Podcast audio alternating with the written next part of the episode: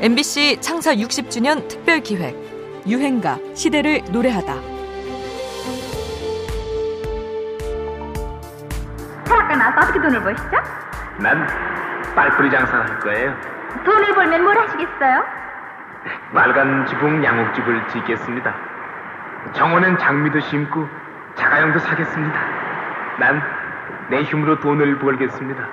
그리고 고래 사냥을 가겠어요. 동해엔 고래 한 마리가 있어요. 예쁜 고래 한 마리가요.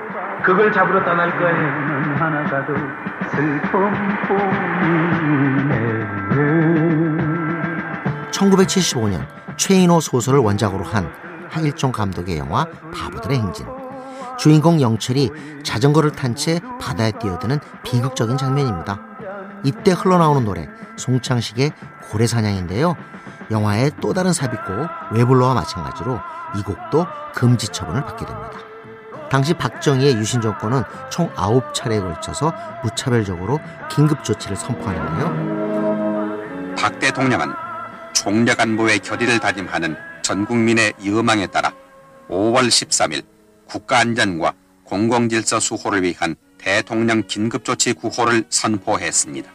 국론 분열과 국민 총화를 저해하는 유언비어를 퍼뜨리거나 사실을 왜곡해서 전파 보도하지 못하게 하며 특히 긴급조치 구호는 유신 헌법에 대한 어떠한 반대나 비방 행위도 일절 금지한다는 내용으로 문화예술 분야에도 이를 적용하면서 검열을 강화했습니다. 이때 고래사냥이 왜 금지곡이 된 걸까요? 공연윤리위원회는 가사 내용이 너무 부정적이고 염세적이라는 이유를 들었습니다. 하지만 사실은 답답한 사회에 대한 젊은 층의 분노와 반항을 노래에서 느꼈던 거겠지요. 특히 자 떠나자 동해바다로 신화처럼 숨을 쉬는 고래 잡으러 이 대목에서 최고 권력자를 고래에 빗대 표현한 걸로 의심했을 겁니다. 금지하면 금지할수록 오히려 암암리에 더 많이 불린다는 사실을 당국이 알리 없었지요. 실제로 고래 사냥은 청춘들이 모이는 곳마다 시도 때도 없이 애창되면서 긴 생명력을 이어오게 됩니다. 도리어 통기타, 청바지로 무장한 청춘들의 캠퍼스 송으로 자리 잡게 되지요. 1980년대 청년 문화를 대표하는 유행가를 듣습니다. 송창식, 고래사냥.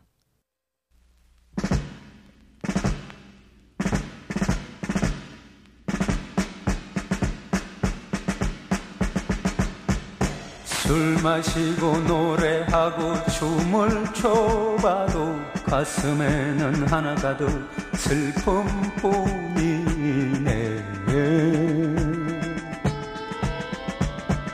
무엇을 할 것인가 둘러보아도 보이는 건 모두가 돌아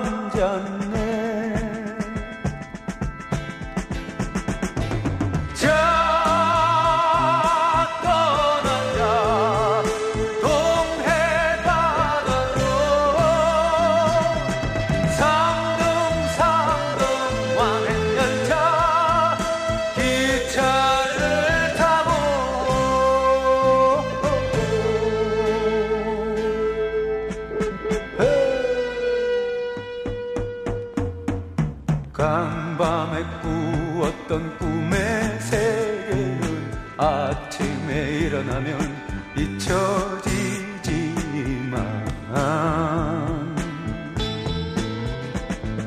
그래도 생각나는 내 꿈 하나는 조그만 예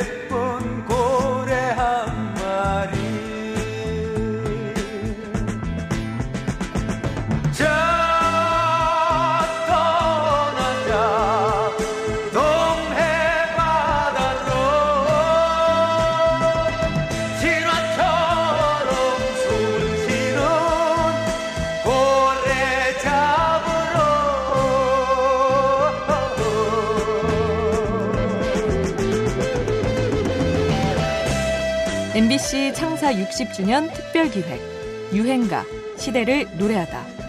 지금까지 음악평론가 임진모였습니다.